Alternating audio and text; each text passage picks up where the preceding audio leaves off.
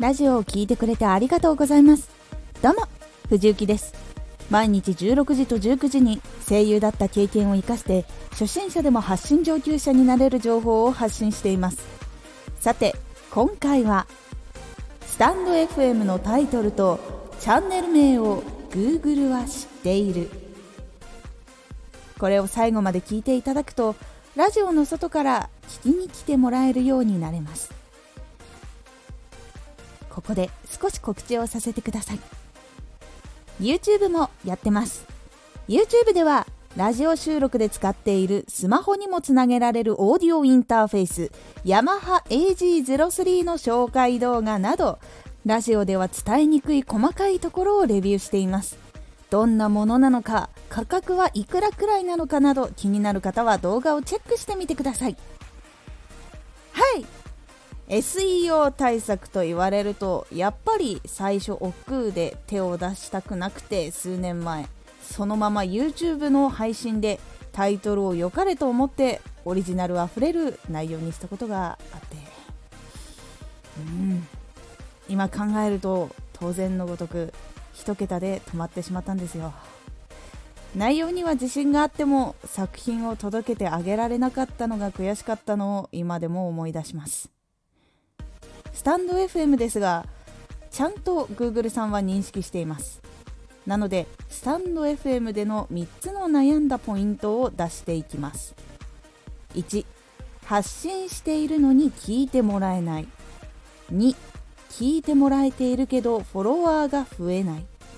3成長していなくはないけど停滞している。この悩みを抱えた時にどのことを見返していけばいいのでしょうか？ポイントは3つ。1よく検索されているキーワード。2ほんの少しだけマニアックなキーワード。3似た内容のライバルの使っているキーワード。よく検索されるキーワードを抑えるのはどんな内容を喋っているのかに関わるので分かりやすく誰もが使いそうな言葉にしましょう。ほんの少しだけマニアックなキーワード。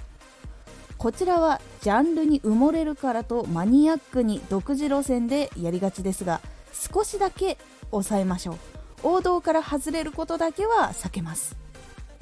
似た内容のライバルが使っているキーワードは採用できるなら採用しましょう。変なプライドでチャンスを逃すのはもったいないです。これいいなやってんなと思ったら即採用を検討してください。検索エンジンにあるシークレットモードを使って調べるとより正確な結果が得られます。自分の表示順位も見ることができるのでぜひ使ってみてください。いかがだったでしょうか？キーワードを変えるだけでチャンネルを見つけてもらえるようになるので聞いてもらえるようになります。キーワードは今後も意識し定期的に見直してやってみてください。今回のおすすめラジオ。タイトルテーマはある程度絞って発信。キーワードを見つけて発信していくことになってもチャンネルが伸び悩んでいる。どうしたら最初から伸びやすくなるのかを知りたい方におすすめのラジオ。このラジオでは毎日16時と19時に声優だった経験を生かして初心者でも発信上級者になれる情報を発信していますのでフォローしてお待ちください。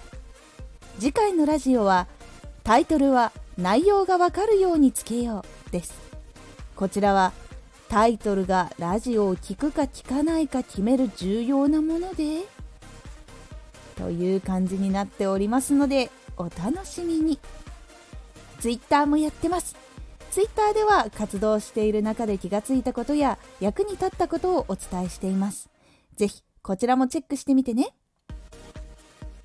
今回から新しい原稿かなり時間がかかった。うん。